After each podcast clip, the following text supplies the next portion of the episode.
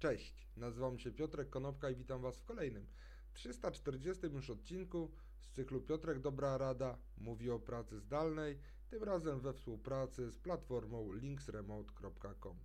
Dzisiejszy odcinek będzie o tym, co wspólnego ma praca zdalna z rokiem 1088. W tym bowiem roku został otwarty Uniwersytet Boloński. Jest to najstarszy niepubliczny Uniwersytet Cywilizacji Zachodniej. Obecnie studiuje tam około 100 tysięcy osób.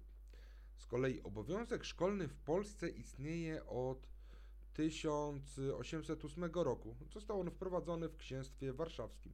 Dzisiaj obowiązkowa edukacja zaczyna się w wieku 6 lat i trwa w zależności od tego, czy idziemy do liceum, czy do technikum, między 13 a 14 lat. Gdy do tego doliczymy studia, mamy za sobą 20 lat edukacji. Z kolei w 1926 roku Ford wdrożył 40-godzinny tydzień pracy. Wcześniej bowiem w latach 90. XIX e, wieku pracownicy pracowali nawet po 100 godzin tygodniowo.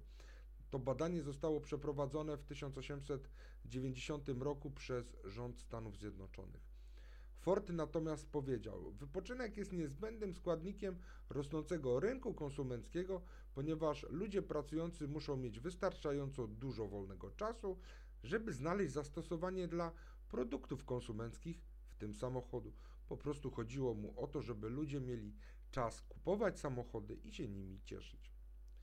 Z kolei niedawno, 2020 roku, w marcu, wprowadzono lockdown w Polsce w związku z pandemią COVID-u. To przełożyło się na pracę zdalną, o której cały czas mówię. I gdzie jesteśmy po prawie dwóch latach? Z sondażu zrealizowanego przez Business Center Club i For Business and People wynika, że menedżerowie w firmach, które przeszły na pracę zdalną, mają większy problem z wyznaczaniem celów dla podwładnych, trzymaniem standardów pracy zdalnej i rozliczaniem pracowników z tego, co zrobili.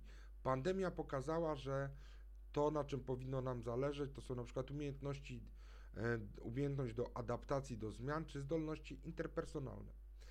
Jednym z minusów pracy zdalnej jest bowiem większa dyspozycyjność pracowników, zatarcie się różnicy między życiem zawodowym i prywatnym, bo prawie połowa z nas częściej niż przed pandemią pracuje w nadgodzinach, odpisuje na służbowe maile po godzinach pracy czy odbiera służbowy telefon. Z kolei Polska Agencja Rozwoju Przedsiębiorczości opublikowała raport, z którego wynika, że liczba pracodawców negatywnie nastawionych do e, wykonywania pracy w modelu zdalnym bardzo znacząco spadła. Dawniej to było 27%, dzisiaj to jest 11%. Z kolei 92% przedsiębiorców mówi, że efektywność pracy zdalnej jest dobra bądź bardzo dobra. Ale po drugiej stronie jest e, badanie Manpower Group, które mówi, że 80% pracowników, co czwarty e, znaczy co ósmy badany, mówi o tym, że odczuwa wyzwania w obszarze rekrutacji, że ciężej się tą rekrutację prowadzi. Jaki z tego łącznie płynie wniosek? My się po prostu tej pracy zdalnej nie nauczyliśmy.